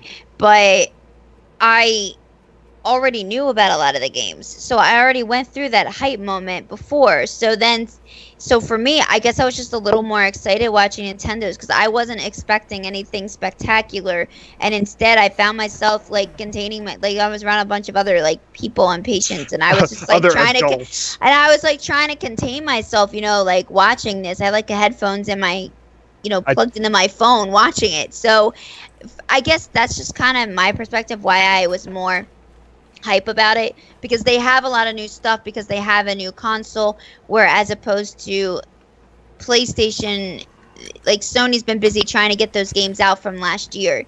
So it's you know what I'm trying to say? Yep. Yeah, but also uh, one thing that you kind of Right. saw coming from a mile away, and every anybody can call my bullshit on this one, but is that everybody knew that they were going to show, show something for Super Mario Odyssey, which again Well, I mean, was yeah. amazing and fun, and also Zelda I- and Odyssey. I mean, they, they said it in the beginning. They already said that they were gonna, like before E3, that they were going to show more of Super Mario Odyssey. So I I was expecting that. And I mean, I guess this wasn't really.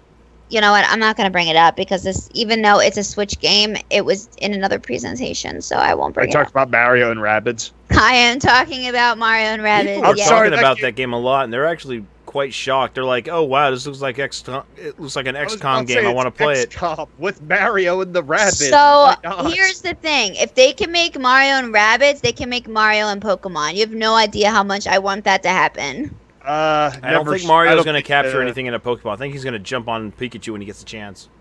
Man, you just don't know.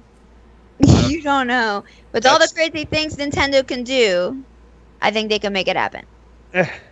Uh, it can happen, but the here's the, the to take the uh, the Dr. Ian Malcolm approach on this one. They have to stop and ask themselves, should they do this? Uh, not so much True. can they do this. No, but in all seriousness, Mario and Rabbids. I mean, that took me by surprise. I was like, what in the world? But, you know, it looks fun, so I'll probably get it. But yeah, that that's my opinion. I, I really just honestly, I thought Nintendo did a really fantastic job at this year's E3. I thought they were on point. The end. That that's. Okay, so uh, to wrap things up about the Big Three conference, um, well, what about Mark? Mark, do you have an opinion? I don't want to forget about Mark. yeah, we don't want to forget about Mark. He's been sitting there quietly, patiently. I let, her, let everybody have their say. Um, I was mostly ambivalent with the Nintendo conference, and a lot of that has to do with the fact that I'm not necessarily super invested in Nintendo, Nintendo, yeah. properties in general. Zelda doesn't really do anything for me. Mario doesn't really do anything for me. Uh, Kirby is fine, but platformers in general are a thing that like ha- have passed to the wayside for me. I appreciate the announcement of uh, a more traditional Pokemon game for the Switch. I appreciate the announcement, uh, like or the the you know expansion of information on Fire Emblem Warriors. The biggest and brightest announcement for me was Metroid Prime Four, which I thought was great. The most concerning announcements for me was one that was at the show, which was the Metroid Two remake, and one that came after the show, not from Nintendo directly, but from Capcom, where they've indicated that Monster Hunter World is going to be their big thing, and they're not bringing Monster Hunter Double X over. I didn't Ooh, hear anything I'd about see that. that. Yeah, I didn't hear that either. That was was just within like the past hour. Ah, I gotcha. Hmm. So I just So I just want to hit They're not bringing it to a Switch. No, not at this point. well, thank God the Switch is is uh, region free. So here's here's my my Well, that Two that's cents. surprising. My two cents on both of those. On the Metroid 2 remake, I think Metroid 2 was a good game, and I'm glad that people are optimistic for that remake. But I do want to mo- remind everyone Mercury Steam is not a good developer. Yeah, They have done for the nothing. They have done nothing to indicate that they have the capability of pulling off a game that is as ambitious as this is going to be. And I want to be 100% clear here. Because I, I've mentioned this on Twitter, and like people called me out on it. I said, the best game that they made was the original Lords of Shadow, which, for reasons that to this day are beyond me, people some people liked. But they also made Mirror of Fate, which was the two-dimensional side-scrolling sequel that nobody liked, and Lords Yeah. of Shadow 2, a game that nobody liked so hard that it ended the fucking Castlevania franchise. And they also made Clive Barker's Jericho, which nobody liked. Um, so it's it's it's important to note they are not a good developer. Now, people people have argued with me that Nintendo is the creative lead on this, but I do want to point out Nintendo were the creative leads on Metroid Other M. And that game was shit. Mechanically, it was fine. Team Ninja did great. The narrative was fucking awful, and that was entirely Nintendo's fault. I do not I do not feel like them being the creative leads on this game guarantees that this game is going to be any good. I also want to note that it looked fine in like the what, like five ten minutes we got to see of it. But there were moments in the Lords of Shadow demo that I played at E3 back in 2010 that made me think that game was going to be good, and then I played the entire game and it wasn't. There are moments in Mirrors of Fate that individually, taken in a vacuum, are fine, but that game overall is not very good. I'm not saying don't want that game. I'm not saying immediately that it's going to be bad. I just want to temper everybody's enthusiasm for that remake with the very real possibility that it might it fucking be- suck. It might be terrible. And I just I want you to know that going in. This was not a good choice of developer for Nintendo to attach themselves to. I honest to Christ don't know why they picked Mercury Steam of all the companies in the world, and I honestly wish they hadn't. I hope that it's good, but if it's not, I don't want anybody to be disappointed. So just remember, Mercury Steam is not good.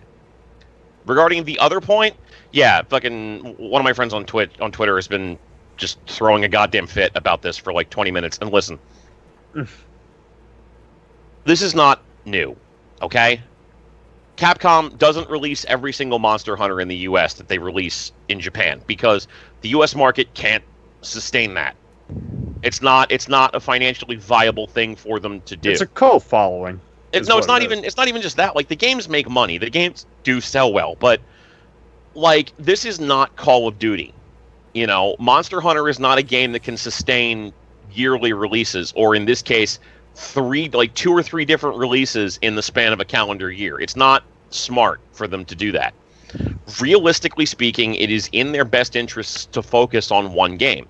Given the choice, you're if you're asking which should they focus on, the game that can appear on multiple different platforms or the game that can appear on the Nintendo consoles that is just an update of generations, a game we already got, I'm going to focus on the new one. Further to the point, and this is really important I think, the Switch right now has maybe 3 million units installed worldwide. Yes, it's still constantly sold out. That doesn't mean shit.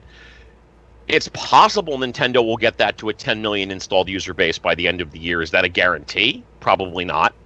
And you're talking about they're pitching it to the 3DS, which is a 60 million installed user base, and the Switch, which is maybe a 10 million installed user base, versus pitching it to, you know, Xbox One, PlayStation 4, and PC, where they they stand some possibility of actually getting a larger base, especially if they can get it out, you know, into the PC market.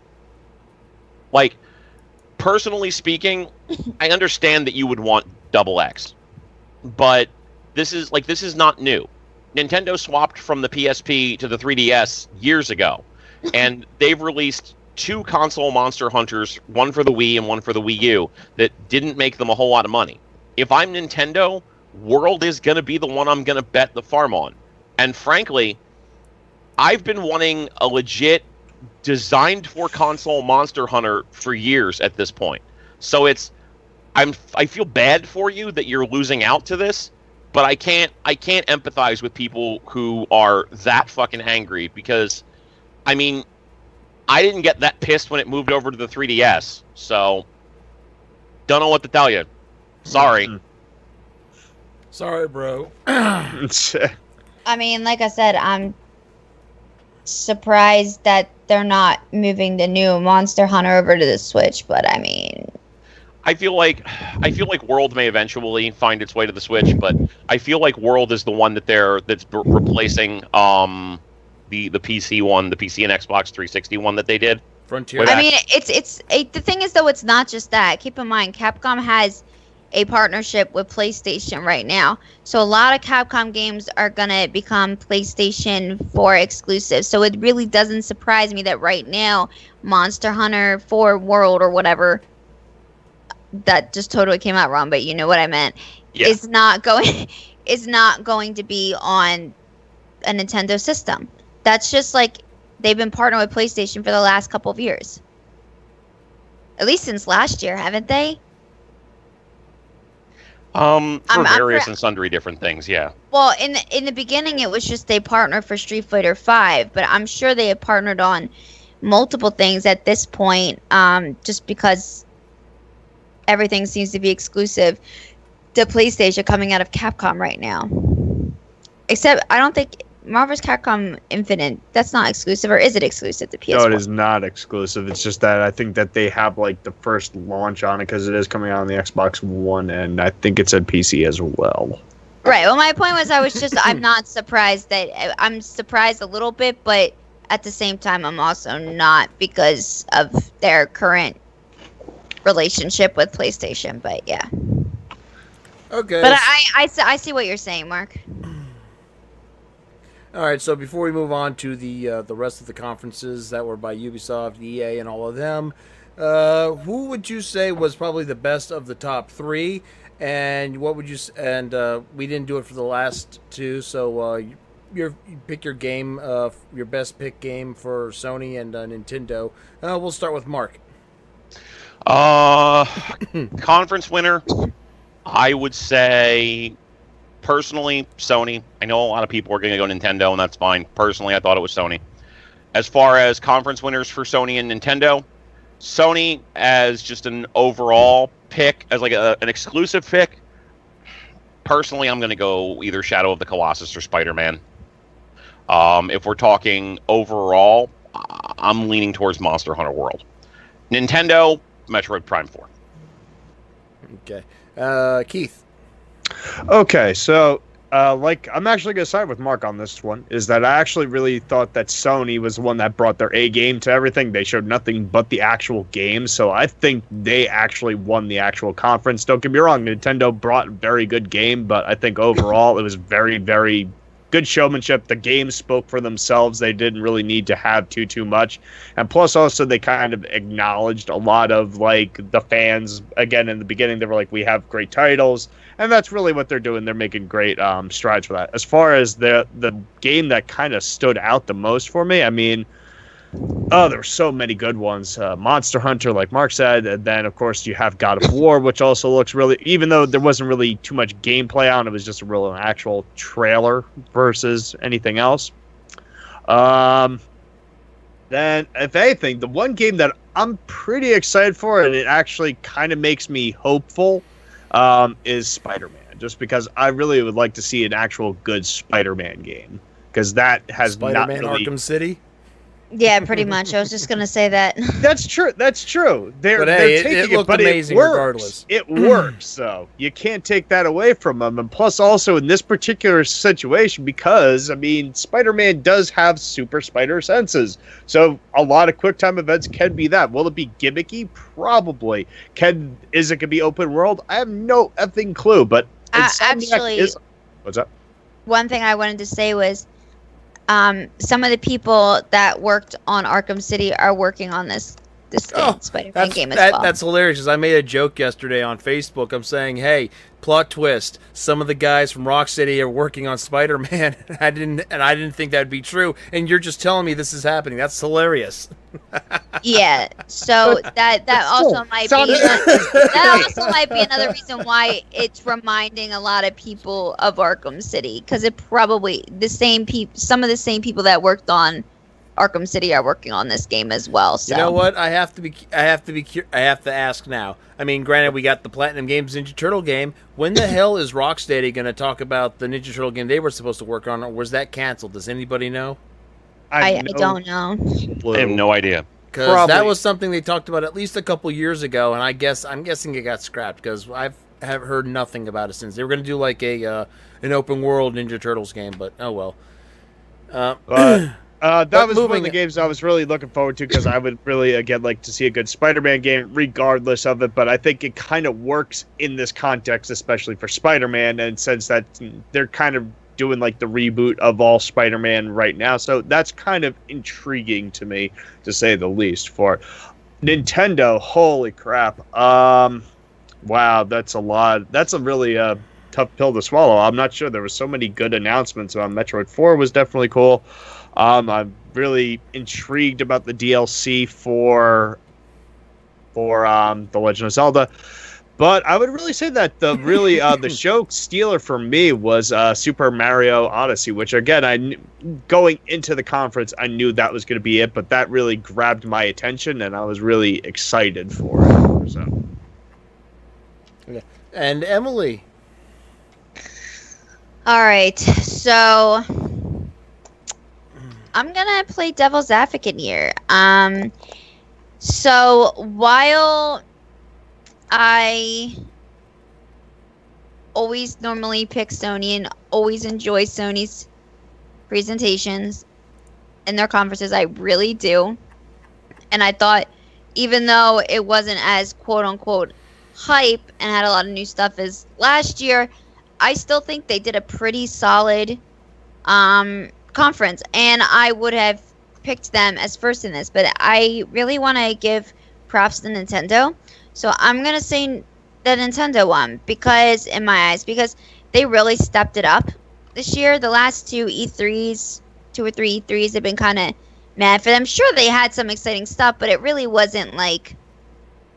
Not really sure how to explain it, but it was kind of meh but they just stepped it up this year and i think they need to get a little bit of credit for stepping up. They have a lot of really new and exciting games coming out and so i'm going to give them first. But sony is trailing behind by just a little bit. I mean really if i honestly if i could give them both a tie i would. So i'm going to. Sony and nintendo tied for me. Me Alright. personally. So i'm going to say they're actually a tie. And then and then other game developers and then Microsoft. Mhm. I I honestly would probably put Microsoft closer to the bottom. all right, for me, I would say of the big three, I would definitely go Sony first, and then followed by Nintendo. Uh, Nintendo would be first in my opinion, but the thing is, is that their presentation was only You didn't let me pick my games, FYI. the, the big gap right there. You could have said something, but go ahead. I just remembered. Oh, So I'm just saying. Um do I have to start reminding you? Hey, no, I'm just tired, all right? I work a lot. All right. Um for PlayStation, for Sony's, I'm going to have to go with God of War because I am a huge God of War so fan. So I'm really excited for God of War and I'm going to throw some Crash in there. I'm super excited for the Crash End trilogy and Spider-Man. Hmm. Spider-Man. And, and Monster Hunter. so I guess that's like what four or five. Um, there's probably a couple more in there. And um, Nintendo, definitely Super Mario Odyssey, and also the new Yoshi game. I'm a big fan of Yoshi, and I was just talking about how I just wish they would remake Yoshi's Story, the N64 game. I love that game. Granted, this is probably not Yoshi's story, just because I could just tell it wasn't, but still, it's a new Yoshi game, and I am super excited for it to see what they come up with. So, there. Now, you may speak now, Rob. I give you permission. That's okay. But anyways, I was gonna say, um, in terms of Nintendo not being higher or, or going over Sony for this year, I would say mainly it's because Nintendo's presentation was was short. It was 30 minutes long, 35, 40 or something like that. They only showed six games, and then they had one major game announcement. And yeah, as as we know, as you pointed out, Emily, that they're going to be doing the streaming uh, for the next couple of days, showcasing stuff like we, we learned about Metroid, the Metroid 2 remake, Metroid Samus Returns, and uh, a bunch of other things. So they're probably going to announce more stuff, more things as time goes on. But I think it's mostly going to be for the uh, the tournaments that they're doing. To be honest there- with you, yeah, there's gonna hubs, be but they too. may they may have a lot Yeah, they're- more they're stuff to doing- reveal. But yeah, they're doing a Splatoon tournament. They're doing a uh, a Smash Pokkén. tournament and a, and a Pokkén tournament as well. But- Invitationals. Yep. So uh, uh, on top of that, I would say Sony just really did a great job with you know showing off like games. Like I mean, sure there was some of the stuff like we as we mentioned earlier in the show that stuff that was like mentioned last year, but they you know expanded upon it like this year by longer presentations, more gameplay showing showing off whatnot like. Uh, Detroit looked amazing, in my opinion. Uh, God of War. I mean, we saw a little snippet uh, of it last year, and we got like a huge gameplay trailer of it this year, and it looked amazing. Uh, for me, though, um, Monster Hunter World definitely took it for me. Uh, I, I, I, we're I- getting the band back together. yeah, we're getting it. Everybody's going to be online, uh, increasing their hunter ranks. Uh, uh, for Nintendo, I would have to say the game that uh, I would have to pick um, if it was within the presentation. Otherwise, I would just say Metroid uh, uh, Samus Returns right away. Uh, regardless of, fa- of the fact of how bad the developer is, I want to I want to hold on to that sliver of hope, Mark. Please, don't, please give this to me. Hey, man. Denial is a river. Just make Uh, sure you don't drown in it. That's all I'm saying. Just throw me a flotation device, please. no.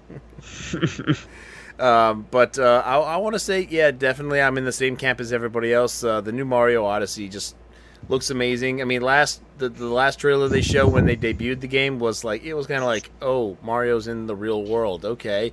And then the next day we saw a bunch of Grand Theft Auto 5 trailer mods making making fun of making fun of it, which was kind of hilarious. And then now we just saw the trailer earlier this morning, and the game just looks amazing. It looks fun. It looks like it definitely captures like all the creativity that's ever been out there for Mario. Everything from like Mario Sunshine to Mario 64 to Mario's 3D World that we recently had on the, the Wii U. It, it just looks like a lot of fun. I love the uh, the new gameplay aspect where you actually throw your hat and you can actually capture and control everything from like a person See, in the real there you go. Pokemon. I like that you can see. I'm telling you, they Yeah. can do it.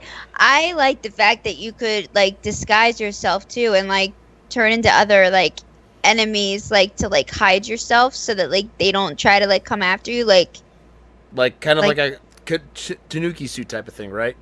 yeah, like I was like, ooh, I'm like that's clever. Like all you saw were their eyes and like the hat on top of it, but like the enemies were too dumb to realize that it was like someone disguised as them. Yeah. Like that that looks like fun to me. Like I It's just love like doing it. Kirby. It's like you can I never tell honestly, which one is I, I won't. Yeah, like I won't even like like get through the level. I'll just be too busy like turning into like enemies, cause then just dance around them. Like, hey, Yeah. Um, if there's one thing I do want to say that Nintendo had that was better than Sony is the fact that majority of the games that they promoted are coming out mostly this year, as opposed to Sony's games, which are coming out beginning, yeah, beginning of 2018, mid 2018. Um, like we got Mario coming out in October, we got Metroid coming out in uh, in September. We got a couple of other games coming out probably holiday season this year. So they at least are promoting the games that are coming out soon, which is pretty much what really E3 should be about, which is kind of like what Microsoft did. And Microsoft is going to be at the bottom of the barrel for the top three. I mean, they had a decent enough presentation, in my personal opinion, and even though they didn't, even though All I'm they gonna say really, is they stretched Ubisoft kicked their asses. uh, yeah, Ubisoft did a great job. In fact, we're going to move on to that Ubisoft right now. did a Ubisoft did a really good job, and but All right, here we go. Let's actually I'll- segue into now the other conferences real quick. Bethesda has one game in it that just trumps all. Mm, let's just say the one game right now, and Mark wants to get this o- done and over with right now. Let's talk about Ubisoft. Okay, they announced fucking Beyond Good and Evil 2. Mark, just say what you want to say. Let's get it done and over with. I feel like your appreciation of Ubisoft's press uh, thing hinges entirely upon whether or not Beyond Good and Evil 2 was a game that you give a shit about. I do give a shit I about don't. it. I don't. I I do not care about Beyond Good and Evil 2. I will never care about Beyond Good and Evil 2. But I'm glad that they announced it. I didn't play Um, the first one, so I know Yeah. you don't really care about it, which is why. But I do know that you are tired of hearing about it, which is why we're going to get rid of get it done and over with right now. I am glad that it's coming out. I want all of the people who were fans of the first game to be able to play the second game, and I hope that it is a success. And I hope that it moves multiple millions of copies, and I hope that it makes enough so that Ubisoft can eventually put it into their rotation as a franchise, so that I never have to hear about it ever again. Because what did you say? If something becomes extremely popular, you'll hear about it less, or you won't hear about it.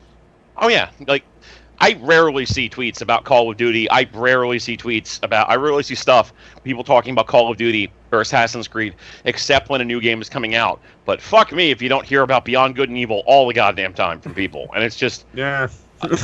like All right, so I- be- maybe I would feel different if it was like, you know, Snatcher or Earthbound or a game that I cared about, but it's not. So, I I hope that the game comes out. I hope it does really well, and I'm glad for all of the people who will be able to play it. But it is absolutely not my thing. And I think if you take Beyond Good and Evil 2 out of the equation, Ubisoft's press event was a whole lot of nothing.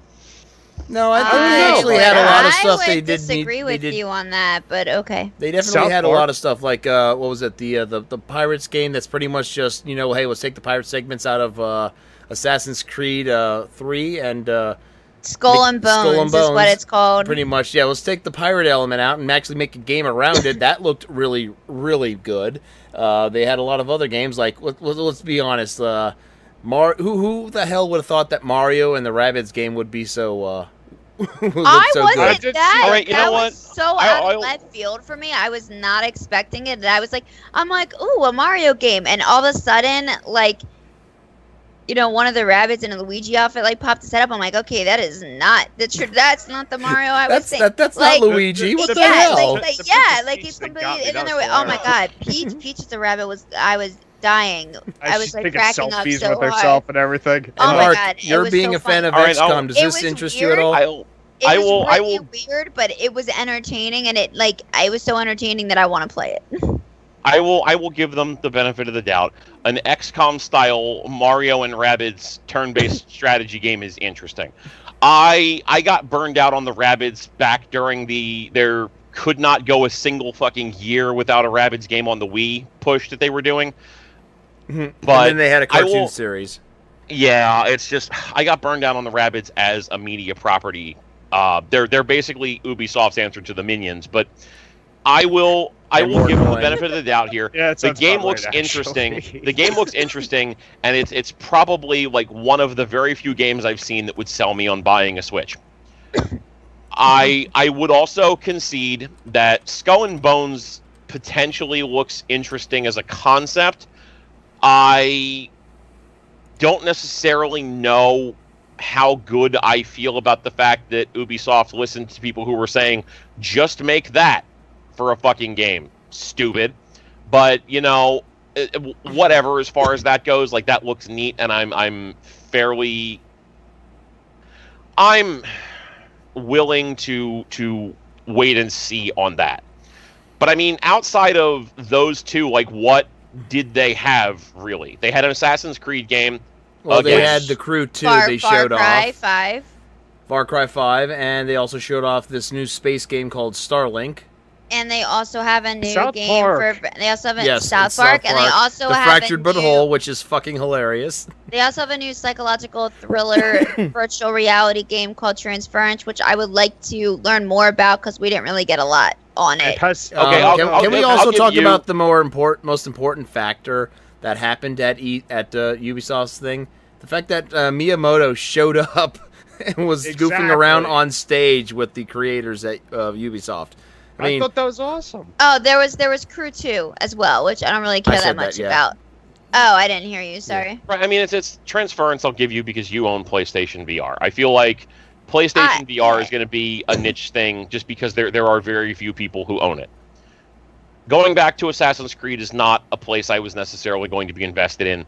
The Crew 2 is not a place that I was necessarily going to be invested in. No. I have reservations about South Park, The Fractured But Whole, and this is like the third E3 that we've seen something about that now. So it's it's that's not going to impress me until that game actually comes out. At this point, And they're coming out with the uh, the cell phone game as well, the Phone Destroyer. yeah, and and and Far Cry Five, like. I appreciate the idea of what they're trying to do with it, like putting it, you know, in rural America and doing something narratively interesting with it, but it's fucking Far Cry. We're gonna be climbing up on towers and fucking shooting people with guns and trying to do fucking novel shit to take over different locations. It's it's we've seen that like three different times now from that four if you count Blood Dragon. Like it's it's it's it's it's the sun rising and setting at this point. Mm-hmm. You know, now, but what about let's say the other games like the Starlink and uh, uh, uh, uh, uh, the Fractured But Whole South Park game? I mean, I know for a fact that you really enjoyed the last South Park game. yeah. Let's talk about that. Um, Oh gosh. South Park: The Fractured But Whole was being developed by a completely different team from the one who developed the original game. The original game, as we will recall, was developed by I want to say Obsidian, Yes. who Yes. quietly went from being one of the more problematic developers to being one of the best developers of RPGs on the marketplace today. And it took mechanics that were like decidedly simplistic enough to work for the sort of game this needed to be and basically created what I felt was lightning in a bottle. If they had brought back that particular development team, I would be probably a lot more invested than I actually am about it. But they they have kind of put it to Ubisoft San Francisco, a development group so utterly unfucking notable that if you click on their link in Wikipedia, it redirects back to the Ubisoft main page. Oh gosh. Oh man. Well, maybe Alright, Fresh that's- Blood will do something good for it. Yeah, you don't know. Maybe. I mean, at one point, Obsidian was a Uh. nobody. Remember? So hey. Oh yeah, like all of the like all of that fresh blood did really well in making Mass Effect Andromeda, right? Uh, yeah, let's not talk about that. Hey, Right. It's, it's it's like this is my thing. It's we don't even know what they've made, but the fact that they've been putting so much effort into that, like the only things that I know about that they that they definitively have made is Rocksmith. And like whether or not you like Rocksmith, like that's you know you're going from a game where you play guitar as a, a rhythm property to a fairly complicated RPG that is going to be a sequel to one of the most surprising success stories in recent memory. It's like I'm not saying they can't do it. I I am just tempered in my expectations because like it's not the same development house. The game has been in development for a while now, and this is again like the third E3 we've seen something about it on. It, it's I want to wait until it actually comes out before it's like before I get excited. It, it's not on my pre-order list. I'm just gonna wait on it. Okay. So, but I mean, in my opinion, though, I, I'm really, I'm really gonna like hold out and hope that the game turns out to be really well.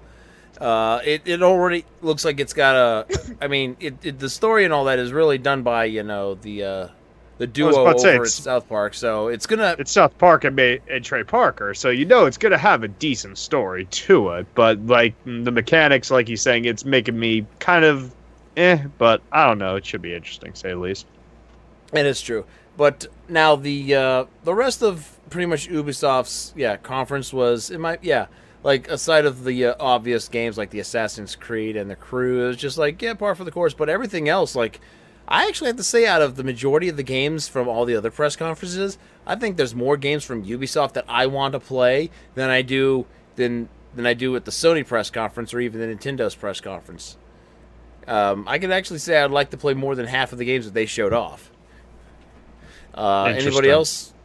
No. I wouldn't go to that extreme, but there are a lot of I good mean, games. there's on there's there. because Honestly, like there's they're- probably more Nintendo games right now that I want to play more than anything. With Sony being in a close second, just because I already have half of them pre-ordered. I mean, bought like already, Mario and so- Rabbids Kingdom Battle. Mario and Rabbids Kingdom Battle was exciting to me. Uh, absolutely nothing else here got me going in any capacity. Sorry. I'm interested in the Skull and Bones. I mean, I I'm I- a I little kinda I'm need a little Pirates curious game. about I'm a little curious about Skull and Bones. I've been wanting a good Pirates uh, action game for a while now. We haven't had really a decent one since fucking Blackthorn. Uh, yeah, Mario and Rabbids. I mean, I'm I, I'll, I'll be willing to uh, check out Starlink. I mean, that looks interesting. South Park. Far Cry is probably going to still be a phenomenal game, despite the fact that's probably just a uh, like Mark says, it's a night and day, uh, the sunrise sunset type of thing. Beyond Good and Evil 2. I mean, we got an amazing trailer. Uh, and believe it or not, I mean, I'm hyped hyped up for this game, but I'm not as hyped up as I thought I was because I was just like, "Oh, this is awesome! They finally announced it." Okay, I guess I'm just gonna wait until the fucking thing comes out. hmm No, like literally, like I, I got excited. I made one post and I haven't said shit about it since. I guess that surprises you a little bit, Mark. No. I kind of figured that's going to be the way it's going to be for a lot of people. They've got the announcement, but A, we've had announcements about that game multiple fucking times, and then nothing happened with it.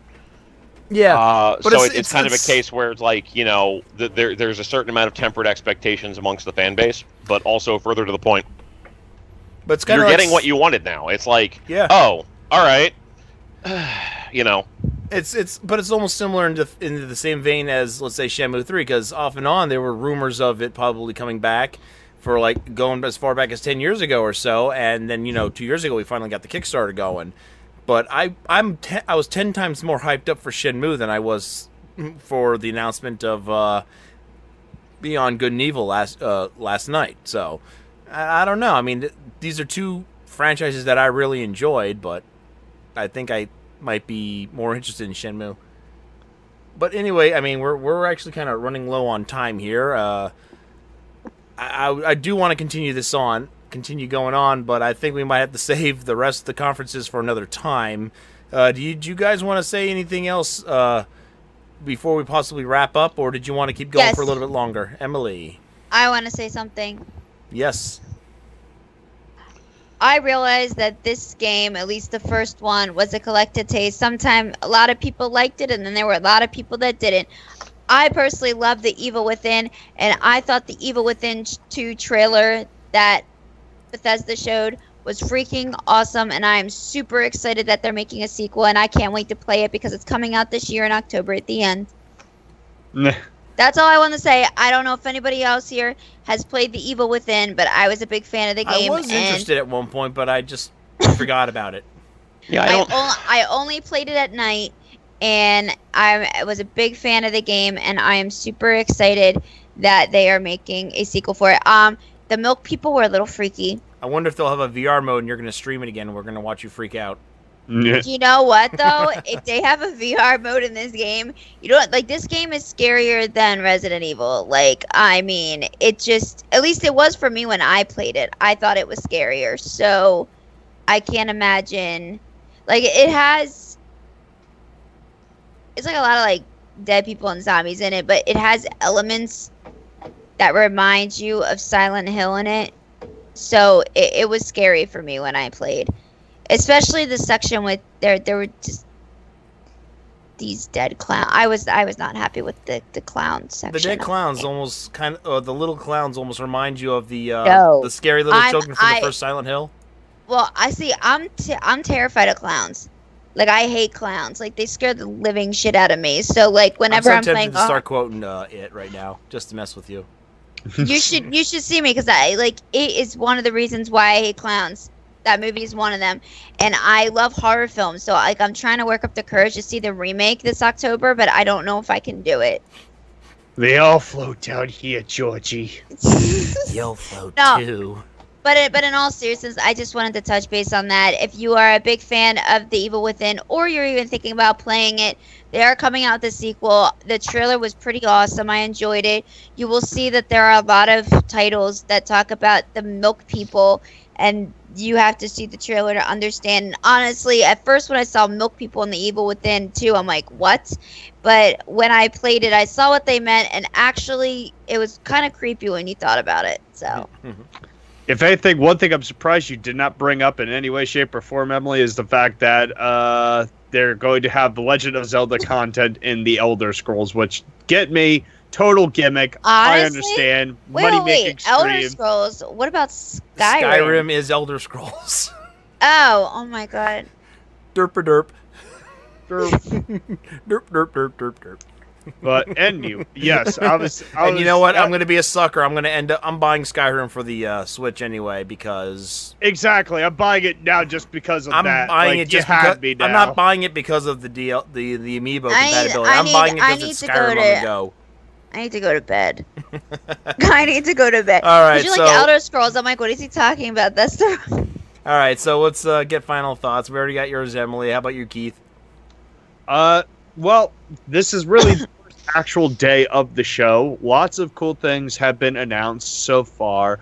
Uh, I think that this show is going to probably be decent this year. Um, that's the the word I'm really going for is decent. I don't think it's going to be great, but it's going to be decent. A lot of this stuff looks promising, though. I want to see what's actually on the floor within the next day or two as well for it to come out and see what else is coming out for that and see what other cool little shenanigans may happen. All right, and Mark for you. Um, I mean, I don't really feel like I have any particular final thoughts. Out of all the other things outside of what we talked about that have come out so far, the most notable stuff to come out of Bethesda was the Evil Within 2 and the new Wolfenstein game, which apparently Nazis are really mad about. And we now exist in a world where it's okay to say that kind of shit, I guess. Um, EA, the entirety of what they had was story modes in sports games for some weird reason, and Anthem, which is absolutely not a game I ever wanted to see from BioWare and not 100% not interested in. And the only thing Square Enix has talked about at this point is Agents of Mayhem, which is basically Saints Row, so I'll buy it, and Final Fantasy XIV, which is mostly only interesting to me and, you know, my friends. So, Well, they did. We did get a Kingdom Hearts three trailer, Trailer. with no re- with no release date. So at least we got more than we got before. So yeah, like the third, Yeah, like but the if- third year in a row they talked about Kingdom Hearts. All right, Yeah, but this I think this we're all thing, though in agreement cock that on that too. I, I think before we leave, I think we're all in agreement that Bubsy the Bobcat is coming back with probably the best game ever, right? Absolutely. Go fuck yourself. sure, whatever, whatever, whatever you say, Rob. Actually, no. Alright. He, here's the thing: there's a good chance that Bubsy could be a really good game because the developers of the great Giana of the Giana Sisters Twisted Dreams is the ones making the Bubsy game, and that Giana game is fucking awesome. I own, I bought it four times on a different on different platforms, so there is a good chance it could be a good game. Okay. Sure. Fuck you, When I dream, I want a pony. Mark. you have a pony. I've been to your Buddy. house. I have no idea what the fuck you're on about. Yeah, really. I, I don't know what uh, that uh, stuff that you're smoking right now, there, brother. But uh, no, no. Yeah. hmm Have- Anyway, wait, just out of curiosity, have any of you played The Evil Within, or am I the only one? we No, I just played like no. three chapters. I, I played like three chapters into it. It's fine, but it's just not. You didn't like it? No, I, I feel like like it, it just didn't particularly speak to me. Uh, it's Oh, fine. okay. It just like it never it never latched into me to a point where I felt the need to like run through and complete it. Basically, Oh, okay. I was just curious. All right. So anyway, as we end the show, ladies and gentlemen, this is Fight Club Pubs. I want to thank everybody for tuning in, and our next show will be on uh, June 26th, which we will resume on Mondays afterwards. Next week, And I we'll- can talk about arms.